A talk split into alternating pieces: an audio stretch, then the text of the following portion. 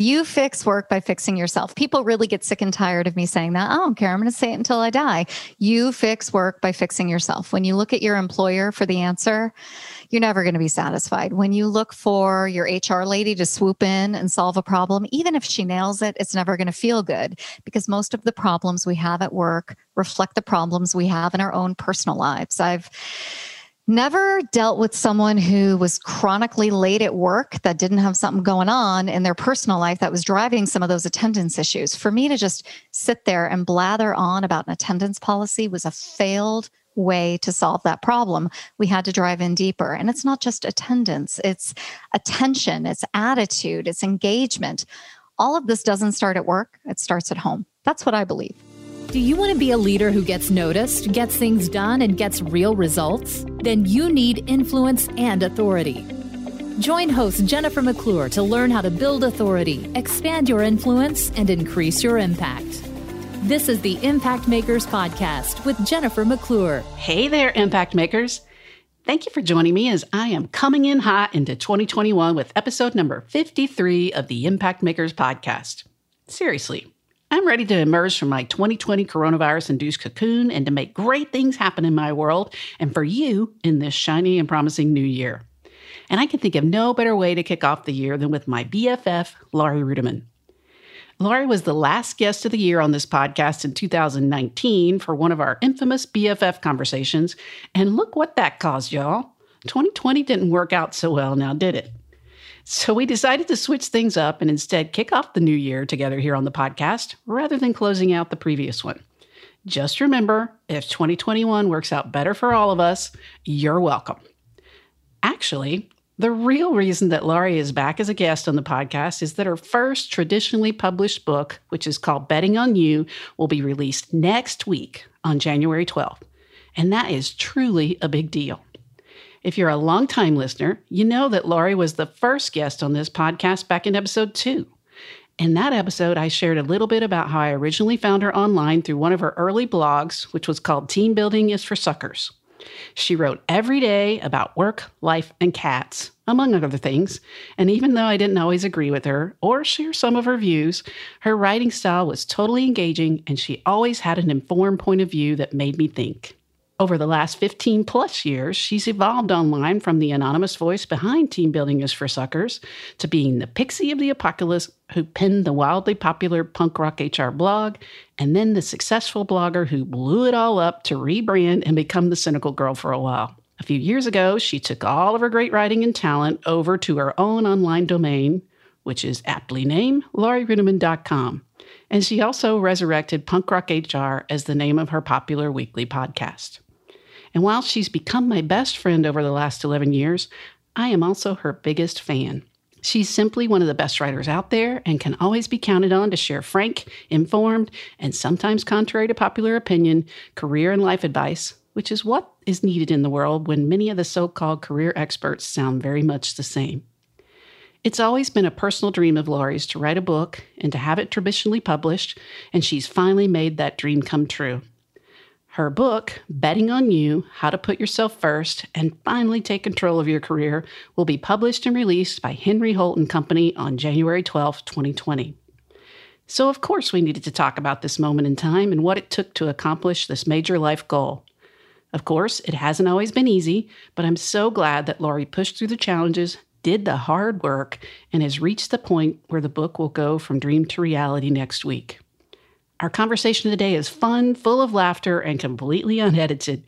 You'll hear me, Laurie's best friend and her biggest fan, get the title of her book wrong several times. and I'll even make some somewhat intelligent excuses for that, which she, of course, did not accept. You'll also hear what happens when Laurie gets a delivery from FedEx in the middle of a podcast interview, because that's what happens when you're a soon to be a famous best selling author. And Laurie will share a couple of the career and life stories that are included in the book. She'll also unpack the framework that she proposes for fixing work by fixing yourself, which includes focusing on self leadership, well being, continuous learning, and risk taking. I am so proud of my friend, and I'm really proud of this book. I've read an advance copy, have pre ordered a hardback version, and I'll soon purchase an audiobook. I made it easy for you to get copies too. Just go to the show notes and click on one of the many links. You'll find several ways to purchase books there, as well as ways to connect with Laurie and continue to follow her journey, as well as to learn from her in the future. I hope that you'll enjoy my conversation with future best selling author Laurie Ruettimann today.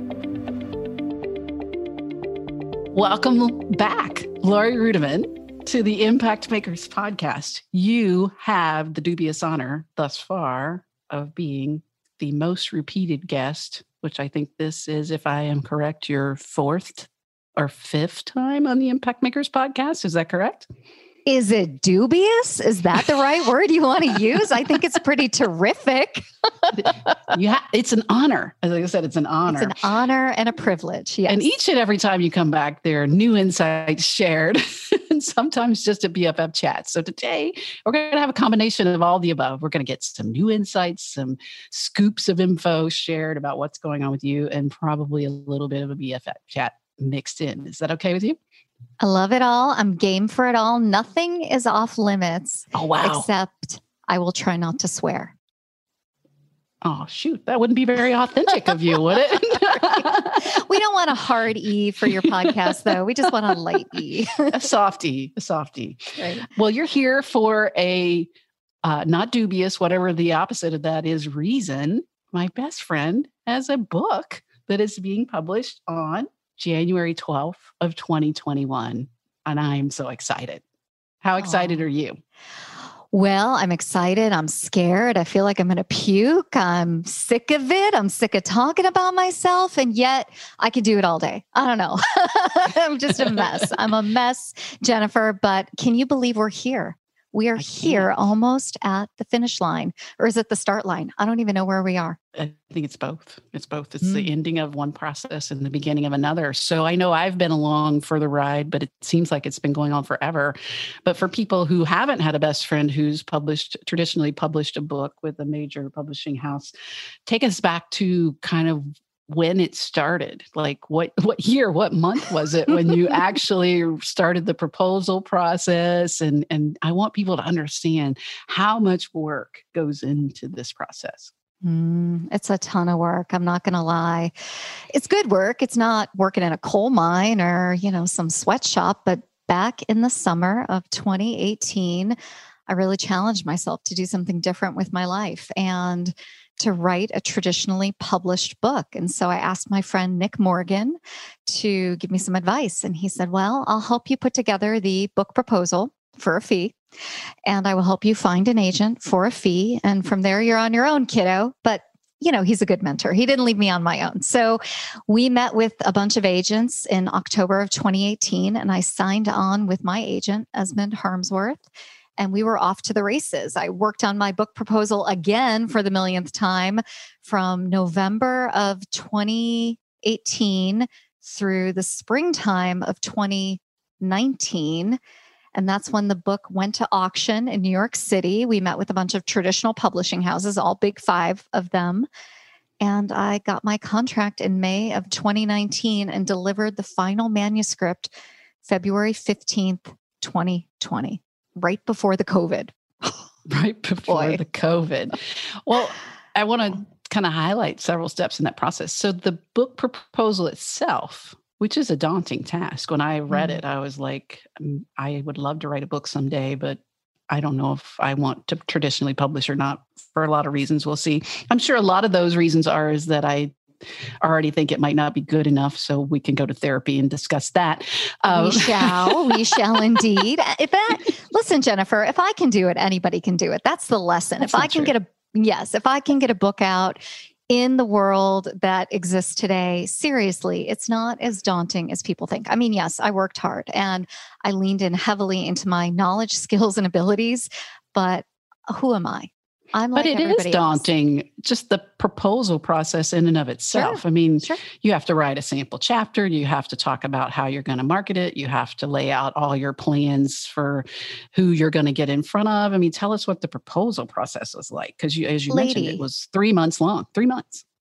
I didn't just write one chapter. I wrote two because I don't do anything small, right? so, no. and I think we threw out one of the chapters that I actually submitted in my book proposal. I mean, I went whole hog. I wrote two chapters.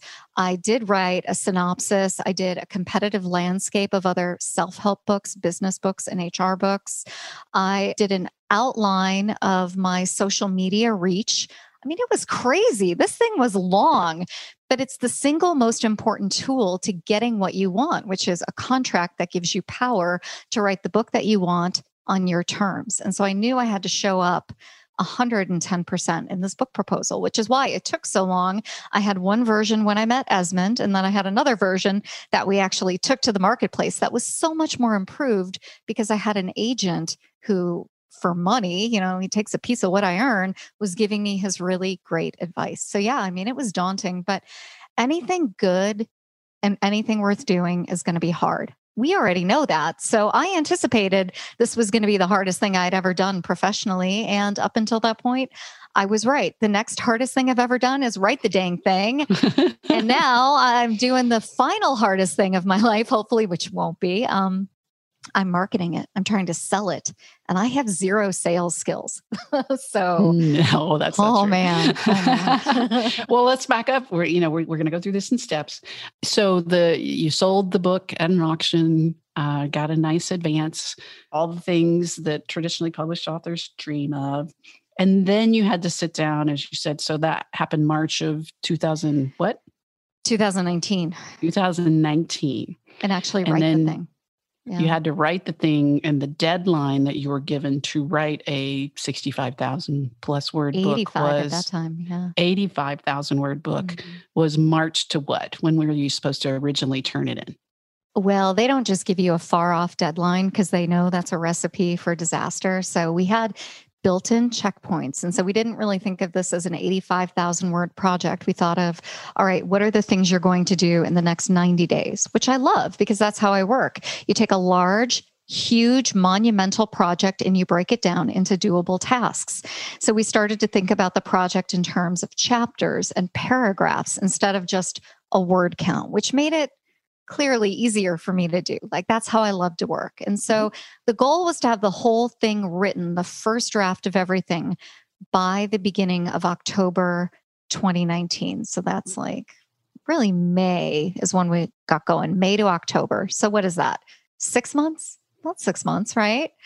And I met that deadline. I mean, I'm doing math here. That is clearly not my strong suit, but I met my deadline and I'm super proud of that. And then from October through February ish was really about revising. And boy, did I revise. I went from 80, I think roughly 86,000 words to, I think the finished project is around 55 or 60.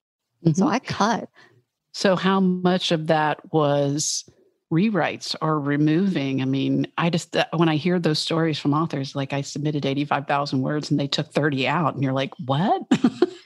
well, I mean, you know, they made the book better. And that's the other thing. I am pretty confident about my skills and abilities, but I'm not an expert in the world of selling books. And so I deferred to other people's expertise and I trusted the process. I mean, these are individuals who do this for a living. They do bestsellers, they make unknown authors really sing.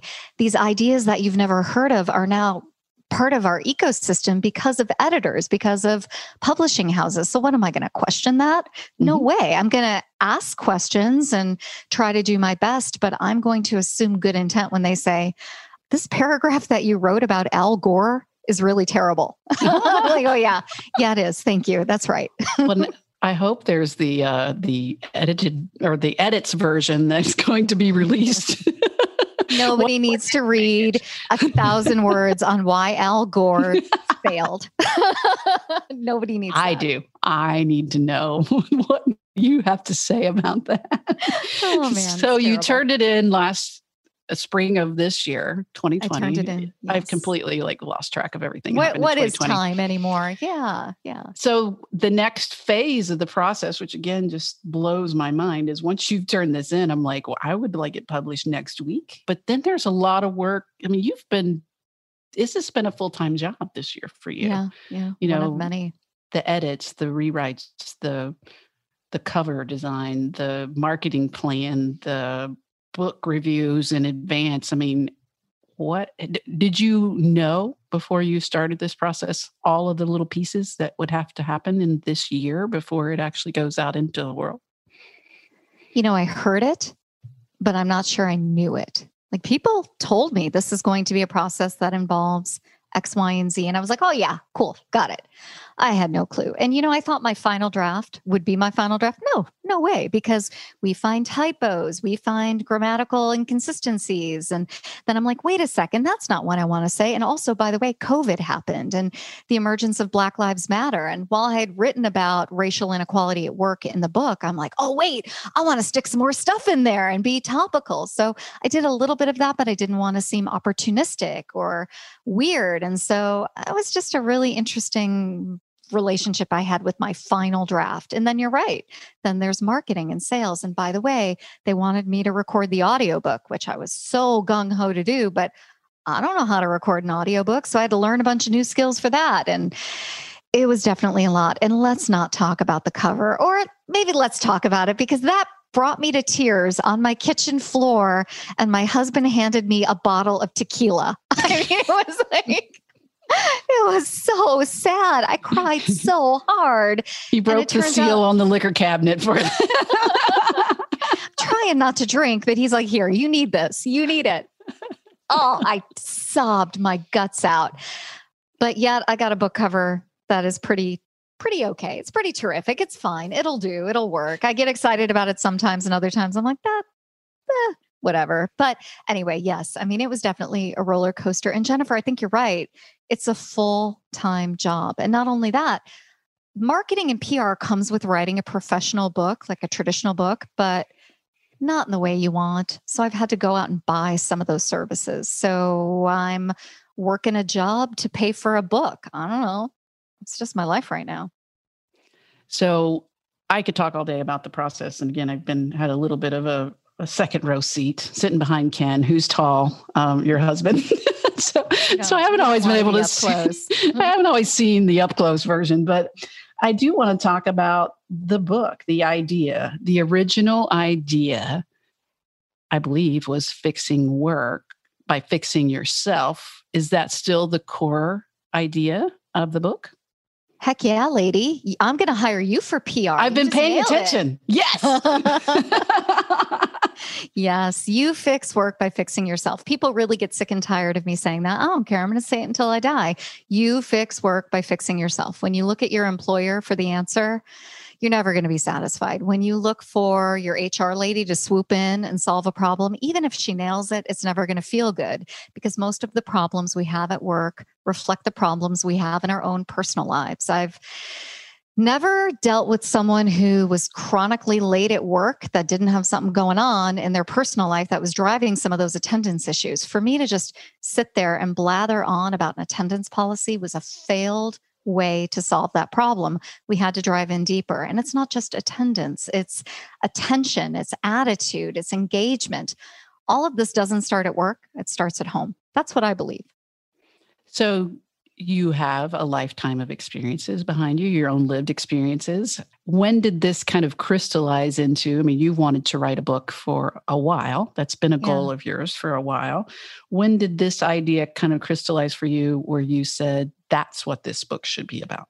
Well, I mean, if I only had one moment, that would be great because it would be such a pretty story. I think what I've seen in my life is that when I coach people and when I do some consulting work, there are these major themes that come up around self leadership, well being, continuous learning, and risk taking.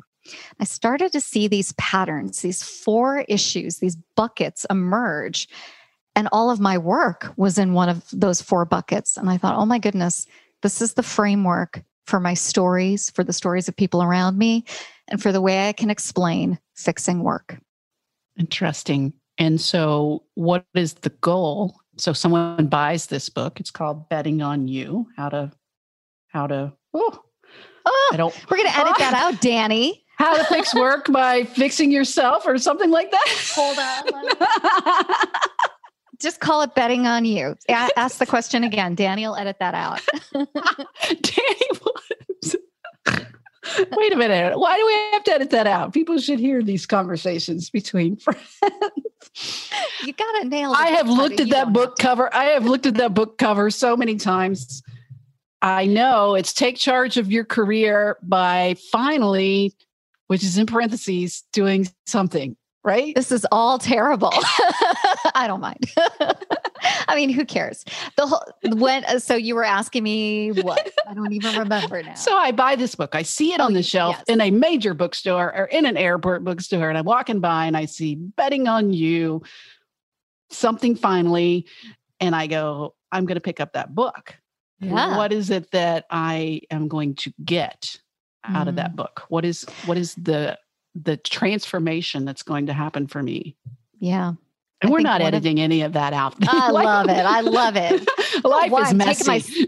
Right. And why am I taking myself so seriously? Who cares? Do you know how many people are going to mess up that book title? I mean, I'm all right with that. I but the question you're asking is like, what is the consumer going to get? Like this package that they buy, what are they going to learn? And boy, that is not a punk rock question. And I'm not mm. going to give you a punk rock, or I'm going to give you a punk rock answer because if only I could serve this stuff up in three bullet points, boy, would I be Tony Rob I would be Mel Robbins. I would be a Robbins. It would be great. it would be fantastic. I think the lesson of the book that all of this is incredibly messy. And if someone could have fixed it already, they would have done it. And so the onus is on you to look at your own life, to look at your own journey using this framework that I've given you. And even if you can fix work 10%, you're going to have a wonderful, monumental impact on your life. It's like compound interest. You do a couple little things and that starts to grow and it starts to snowball in your life. So I'm not promising that anybody is going to get the two by two quadrant to fix work and fix themselves, because that is a load of crap. But what they're going to get is a fresh take on the world of work and also life. That's what I promise. Good stories, well told. Well, let's give some people some scoop here. Tell me more about Right. this. Tell me more about this two by two quadrant that I need to apply to my life. No way, man. I'll just tell you some stories. Jennifer, have you ever heard me say two by two quadrant? I just want to die. It sounded pretty consultanty, I, which is not what I think of when I think of your Uh-uh. language. no, no. I did once have a job though in the business. in my defense, you know, not this is not about anybody but you, but in my defense, let's say one of the probably most popular business books of all time, Good to Great by Jim Collins. It's right on the shelf behind me. Could you tell me the subtitle of Good to Great? No way. I don't even know that it has a subtitle. Okay. Who cares? All right. So I betting on you, betting on you, I know the subtitle. I love it. I, Who cares?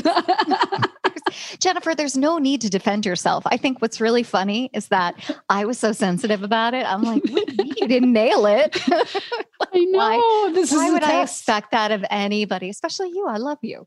Just, I know the finally is in parentheses. That's all I know. I'm sure it is. That's important. So you mentioned stories. Are there any stories from the book that you could share with us that will whet our appetites to not only pre-order the book if we haven't already, if it's not, well, you're going to be listening to this on the day, the week before it's published, actually. So you can pre-order the book, make sure that it is in your hot little hands on January 12th, 2021. Uh, but what's a story that makes me hit that buy now button now?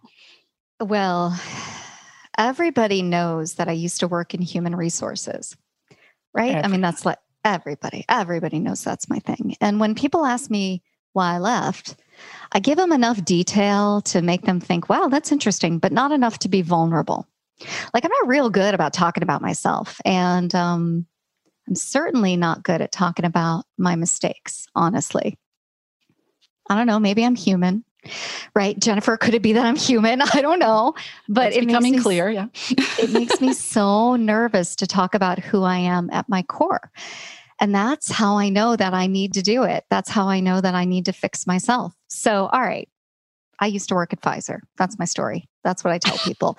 That's And very vulnerable was- of you to share. the company was terrible. But that's not the truth. The truth is that I took a job knowing that it wasn't the right job for me. And I took it for a lot of reasons. I had student loan debt. You know, my husband was working and eventually he got laid off. And I kept that job at Pfizer for health insurance. And I told myself I was stuck, but I wasn't stuck. I worked with a lot of terrific people who were lighting the world on fire. And I thought, I want to be like them. I want to do these really great things. I just don't know how. So one night I'm flying across America to go lay people off, which is what I did at Pfizer for a long period of time. That was my full time job, firing people. And I may or may not have missed a flight because I was too lazy to catch the connecting flight. Like I didn't run back then for anything. So I'm stuck at the airport and uh, for dinner, I'm eating Starburst and drinking Pepsi and flipping through an Us Weekly magazine because I'm classy. I'm one of those classy HR ladies. Living the dream, truly. Uh huh. Yes. For sure. For sure. Like I'll catch the next flight to Fresno, whatever. I'm on it.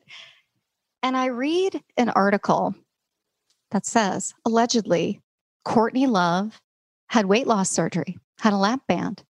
Allegedly. And you're allegedly, allegedly. Now your listeners may be like, who's Courtney Love? Do you know Courtney Love?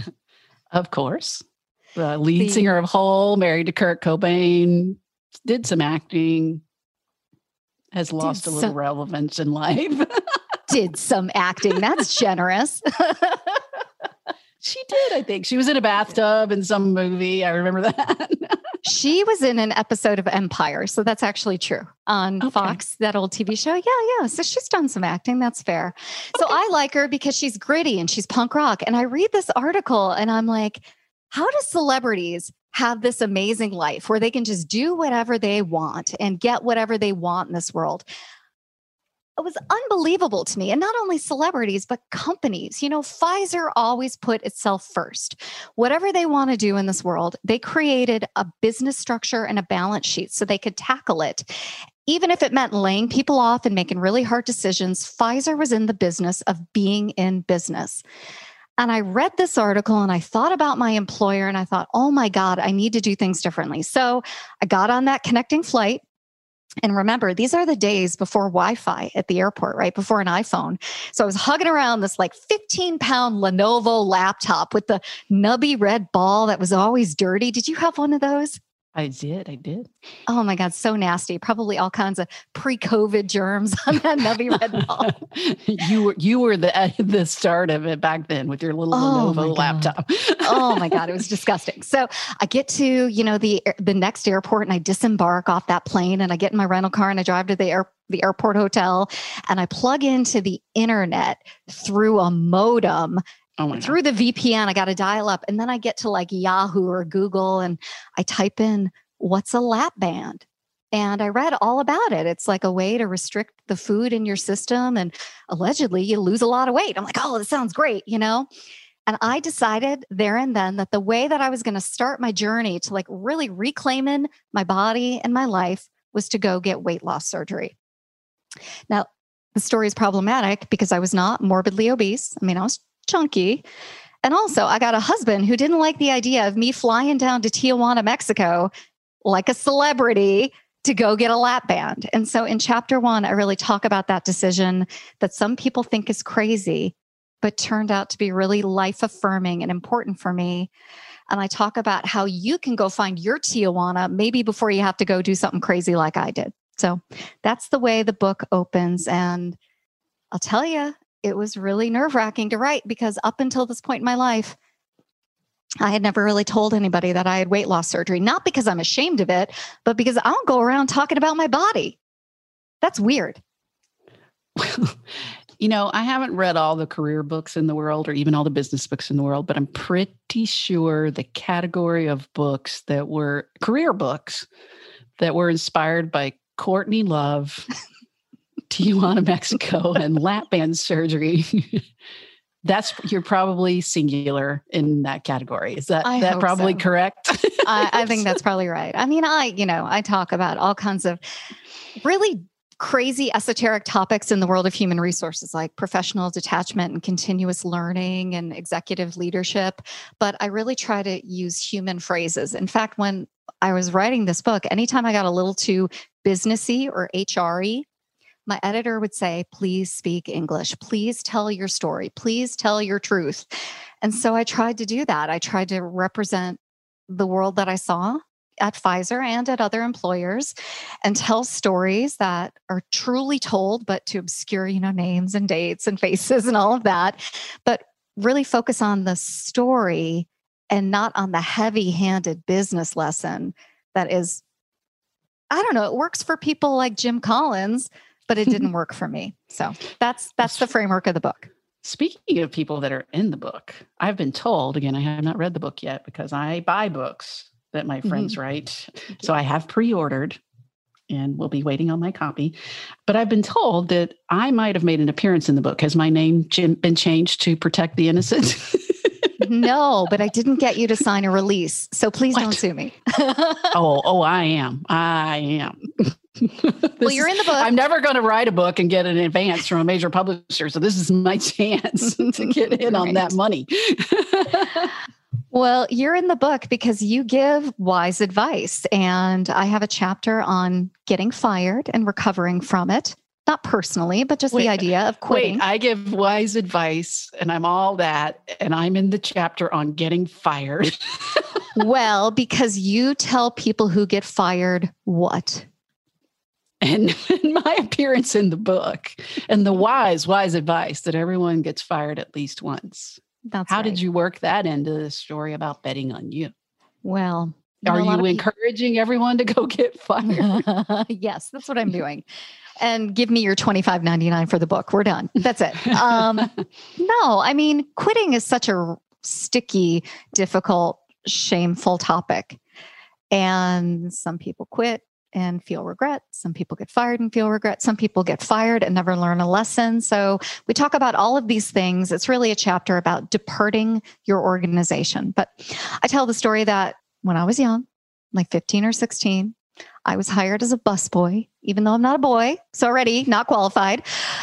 and it was at a German restaurant in Chicago. And it was my first night. I'd never worked in a restaurant before. And the owner told me to get the bottles of ketchup and bring them back to the back of the room. So I went around from booth to booth and collected all 37 bottles of ketchup and I put them on a tray. And I weighed about 89 pounds at the time because I was just a wee lass. and I picked the tray up and knocked the tray over and the glasses went flying and shattered and it looked like a scene from a horror film. There was ketchup in my hair. There was ketchup on the ceiling. There were there was ketchup on customers. There was ketchup everywhere. And the owner of the restaurant said, "That is the stupidest thing I've ever seen anybody do. Get the hell out of here." And I was paralyzed. I was like stuck in the molasses of ketchup. I couldn't move. It was crazy. so I ran into the bathroom sobbing, crying. And I'm like, oh, he's going to come in here and kick me out. And he didn't. He let me clean up. And as I left, one of the waiters came out and said, Kid, that was the funniest thing I've ever seen anybody do in my life. Here's your share of the tips for the night. And he handed me a couple hundred bucks.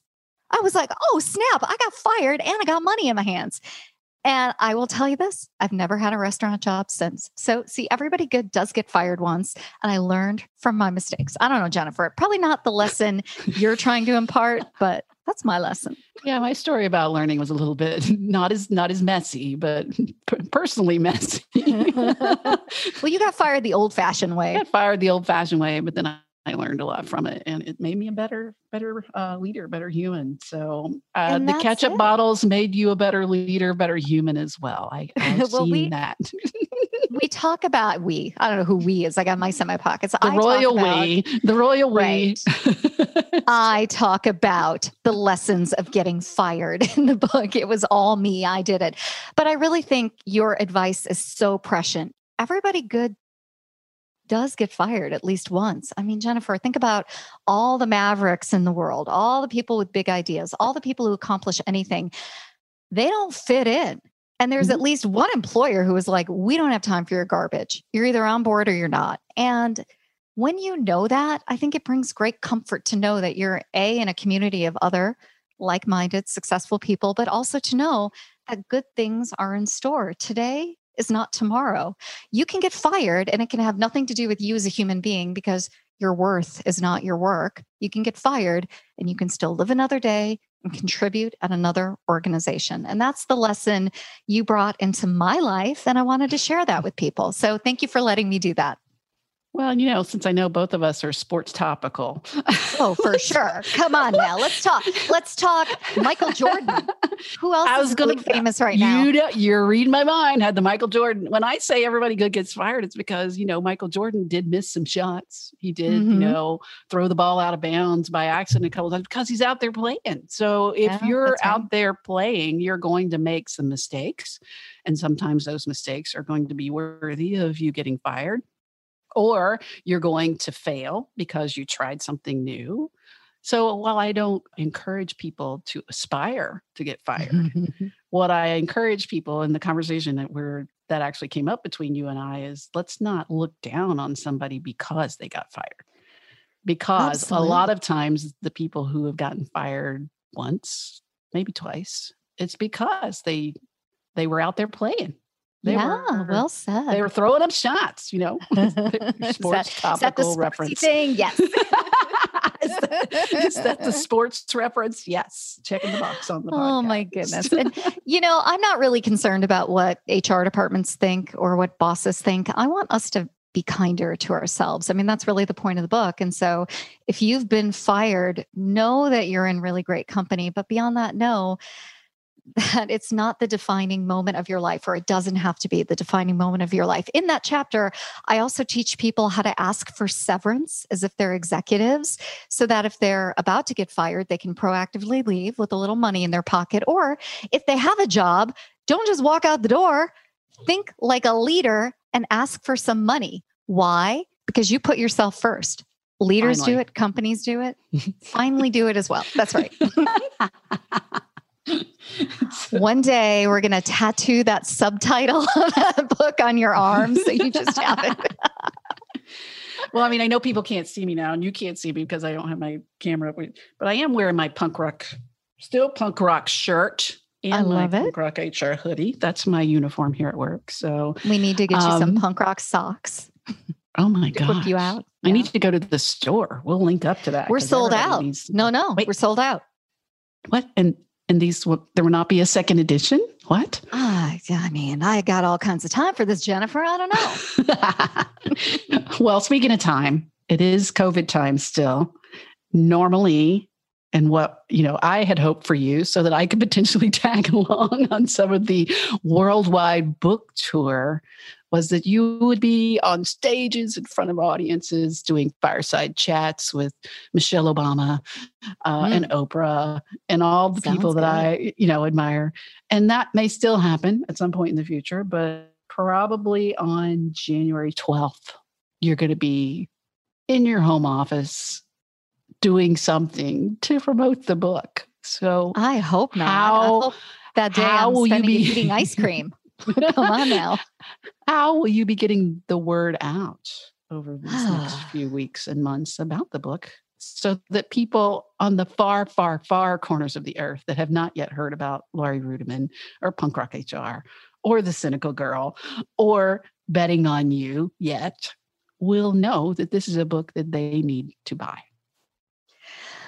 Well, um, First of all, I'm going to give myself some grace throughout this process because I am really upset that I can't do a book tour. Like that was part of my marketing strategy. That's how I sold the book to Macmillan and Henry Holt. I told them these were all the amazing things I'm going to do for you. I'm going to do these corporate events. I'm going to sit with Oprah and have some tea. I mean, all of it. And I can't do any of it. The other interesting thing that's developed is that virtual appearances are fine. But every time you do a virtual appearance, you degrade the value of your appearance in the marketplace. So if I'm showing up for a book tour with one bookstore and I do 15 other bookstores, why would someone sign up for that one bookstore? Like it's just too much. The market is flooded. The other thing is everybody's on Zoom and FaceTime and mm, you know Teams all day long. People are tired. Nobody wants to look at a screen. The final thing is I can't throw a party which is what I really wanted to do because the book comes out right around my birthday. And I've never, as an adult, thrown myself a birthday party because that's weird. But I thought, all right, this year, I'm going to do a party and I'm going to have all my friends come in. And I wanted to do something really nice for my community. I can't do any of it. And I could just, I like want to cry talking about it. So I hired someone in the world of PR to help get me in magazines and newspapers, and I'm paying for that, and it's not insubstantial. I'm working with Henry Holt double time to make sure we get the word out. I will show up and open up a car dealership wearing two masks. Like I'll do anything as long as I don't have to get on a plane.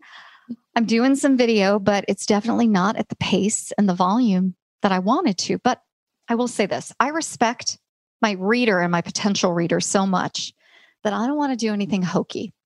Someone suggested to me, you should throw yourself a virtual launch party. Like, would I throw myself a baby shower? Would I throw myself a bachelorette party? No, that's tacky. I and would. also, I I would do it for other people, but I wouldn't do it for myself. And also, who wants to show up for 45 minutes on Zoom to celebrate me? That sounds terrible, you know? So I'm not going to do that. But instead, I'm trying to do some free consulting, some free advice, to show up to book clubs. The attitude I'm taking is if I can be of service and also talk about my book, I'll do it. But if I can't be of service, I really don't want to do it. So I hope that's the right guiding principle. Maybe I'll get it right. Maybe I'll get it wrong. But again, I'm going to give myself grace and know that, all right, maybe this isn't going to sell 15,000 copies the first week it's out like I hoped. But if it sells five, I'm still touching 5,000 lives, you know? And that's not nothing. That's important. So I'm I'm proud of it. well, I, I like this approach. And if, you know, that first car dealership that you're opening, I'll hop in the old SUV and hit the road with double oh, masks. Oh man. I want to send some balloons into the environment. I don't know what I'm going to wear, but I just, I, you know, I will show up, but I want to show up with some dignity and some integrity and demonstrate my character in all of this. And I don't want to do anything inauthentic. That's the real challenge. But guess what? I probably would have faced those challenges if there weren't COVID. Mhm. And I like to think that COVID's just kind of forcing me to get back in touch with my values a little bit faster and a little bit quicker. So Yeah. that's what I'm doing.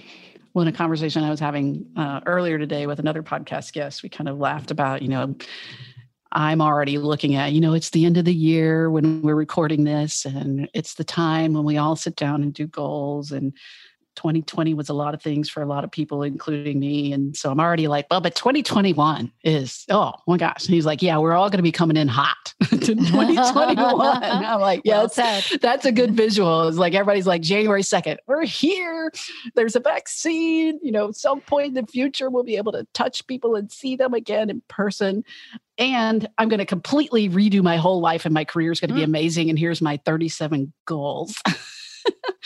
Yeah, but Jennifer, we all had these dreams at the beginning of COVID too, right? That um, we were going to get abs and lose weight and give up sugar. And I'm like double down on sugar. I don't know about anybody else. and I certainly don't have abs right now. My abs went in the opposite way compared to where they were at the beginning of COVID.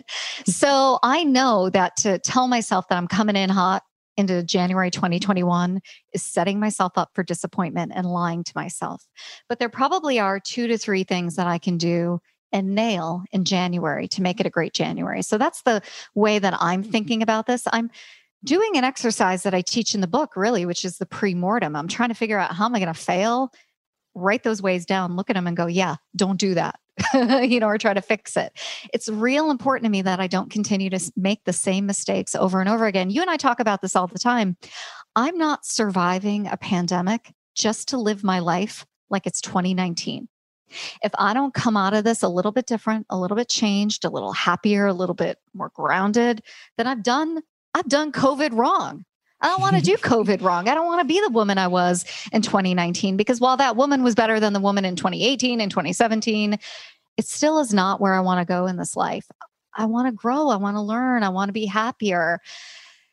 I certainly don't want to live in a world that we were living in in 2019 where everybody was angry with one another and fighting over politics and super divided. I'm ready for a reset, but that reset comes from me nailing two to three things that I can get right. All right. Well, I know I'll get this advice personally because I'll ask for it 101 at some point. But what are, you mentioned three things. What maybe collectively for myself and the people listening to this would you suggest as we set up ourselves hot for 2021 and beyond that maybe we think about in order to bet on ourselves? Well, the beginning of the new year always prompts people to think about well being. And we engage in this binary thinking where I'm going to drink 64 ounces of water, I'm going to lose 20 pounds, I'm going to exercise, I'm going to get it all down. And every year, even lap band or no lap band, I fail at that. I'm human. And my, I just say my lap band has not been activated for over a decade now. Like it's wide open. I can eat whatever I want, not eat. And I find myself going, snap, should I go back to Tijuana and get a second lap band? you know, like that's the way I want to do this. I don't want to be responsible for what I want, what I have to eat and all of that. But I know that a life well lived is a life with some boundaries. And so instead of like having these harsh boundaries on January 1st, I'm going to do what I do every year that's been working going to say, all right, there are things that I shouldn't be doing. I shouldn't be drinking as much. I shouldn't be eating as much sugar. I'm going to try to go back to some of those principles of balance. I'm not going to drink 164 ounces of water every day, but maybe I can drink a little bit more water. There's no world where I'm ever going to get nine hours of sleep, which makes me feel really great. I love sleeping nine hours, but maybe I can get seven. So these are the principles that I will return to again in January because I return to them actually all the time. When I feel terrible, I check in with my well being. And I'm like, Am I sleeping? Am I eating right? Am I moving? Okay, no, maybe I should do some more of that. So, Jennifer, you know, over the past couple of months, COVID was really wearing me down. So I went back to working out and not just working out, taking walks in the woods. you know, that's not really getting my heart rate up. Although I do that every day. I take a walk in the woods, but I started doing kettlebell training. And what I found is that I'm not very good at it, but I'm learning. And that's mm-hmm. one of the pillars in my book, right? You know, I'm learning how to do something new. I am getting my heart rate up. I'm developing my strength and I'm having a little bit of fun. I do kettlebells in the park, socially distanced with my trainer, and it's getting me out of the house. And so I'm going to continue. It's one thing one thing I'm doing. I can continue that in January, even when it's cold. So I don't know. There's well being, there's learning. You know, we can return to the principles of learning. What's like one thing you want to learn how to do next year? Mm-hmm. Something with your horse, right? Doesn't have to be work related. That's every year, yeah. yeah, yeah. You want to perfect your jumps. You want to sit back in your, you know, your seat a little bit more. You've heard me complain over the years. For years, for years. I mean, we can go do that. You know, there's also risks that we can take. Like, what's one scary thing? A lot of people always talk about skydiving and you have been skydiving. I know that about you, but mm-hmm. maybe this is the year somebody skydives, right? We get to just like these little fun, silly things. Doesn't have to be everything. Just pick two or three, have at it. You know me, I'm a podcast listener and I've been on the road a lot lately. I was listening to a podcast just a couple of days ago with Blake Mycoskie, you know, the founder of Tom's. Interest, interesting guy. Now he's doing a new thing, uh, and it's a company called Made For and I'm listening to it. I'm like, this sounds perfect. It's end of the year, and it's they've done through research. There's 10 areas of life that if you can get them, make progress in those, that you'll be a, I don't know, better, happier human, whatever it was. And I'm thinking, oh, 10 areas of life. And what they do is it's, I guess, like a subscription service. They send course, you because they're smart. A, they send you a package and one month you focus on hydration. And so it's simple and they have blah, blah, blah, blah. So I'm listening to that and I'm like, I could be a better human if I do this. So last night I remembered and I'm like, oh, I need to look mm-hmm. up made for online. I'm buying this subscription box. Surely a box with a bottle for your water or whatever the one if they give you one physical tool ask one me to do research. a price is right on this i want to know i want to know how much it is but i want to guess i personally was thinking like 999 1999 what was your guess no okay i was gonna guess 2799 we are not multi-billionaire entrepreneurs, Laurie, clearly. So I log on to made for, I think it's madefor.com or something. You could look it up. This is this is not a paid endorsement. No, clearly. Which I love not. the idea. It is $970 a year or $97 a month, where you get what? A, a box with one physical tool and a pamphlet with the research, and it's 21 days to build a habit like drinking more water. Oh my God, this is why people fail. Maybe because they don't have $997, but because we make these goals so unappealing. It's just terrible. I'm mad at capitalism and I like that guy, Blake. I think he's a conscious capitalist, but that's offensive. That is just but not but punk rock is what it is. But that's, I think, a perfect book into your book where it really is about betting on yourself and about taking charge of your career. And it doesn't have to cost you $97 a month or $970 if you pay in full which again we're we're attuned to we want that i wanted that quick fix in 10 months i will be a better mm-hmm. more healthy human because i've made these small incremental changes when the reality is it's not that difficult and we can read betting on you and finally take charge of our careers or jennifer it's incredibly difficult we just need to be comfortable in failing i think that's part of it too i'm going to go get fired at something i'm i'm going to do that today i'm glad i could inspire people to yes. ruin their lives. there you go. Well, what do you want to leave us with? Where can we find you? And what is something that you can, on the way out as we're coming in hot into 2021, what is it that you want to leave us with? Author, best selling author, Laurie Ruettimann. Well, I want to leave everybody with this. No woman, no person is an island, and nobody ever writes a book alone. And so, one of the reasons I was able to do this is because of our friendship, Jennifer, because of your support and your love and encouragement. Everybody needs to go out there and get a BFF and really find somebody who believes in their dreams. And so, I wanted to say thank you for all of your love and support. I know there were moments while, I mean, just in general being me, but while writing this book where you're like, oh my God, what is going on with her? I cannot take another, can't take another text. I can't. so I guess I want to apologize, but also say thank you for it. I really appreciate you and I love you. And, you know, people can find me where they find me Amazon, IndieBound, all the places, Hudson Books. You know, I did my I did my own audiobook, so you can find me on Audible. But mostly they can find me wherever you are on your coattails, Jennifer, because you lead me to a better life. And I'm real grateful for it. Oh, thank you for that. We'll put we'll put everything in the show notes, obviously, because unless you are a uh, current fan of Laurie, you, you, may have difficulty spelling her last name. Um, Wait, all they have to Google is "I hate HR" and I come right up.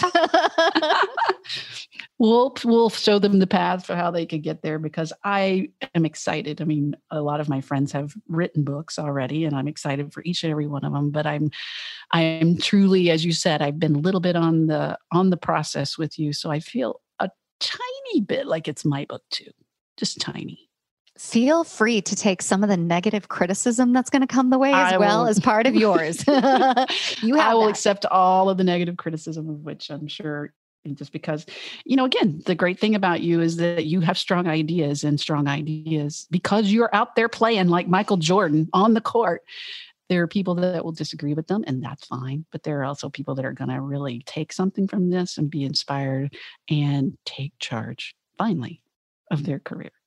That's not even close but cool We're going to link up to the correct subtitle. That may even be the title of this podcast. I love it. I love it. Just remember, you can't tell me what good to great is. I so. cannot pass that test. I don't expect it of other people, but I'm real grateful. Thanks again, Jennifer. All right. Thanks, Laurie. It's time for you to get noticed, create change, and grow your influence. Don't waste any time. Subscribe to this podcast and help us get the word out by leaving a review.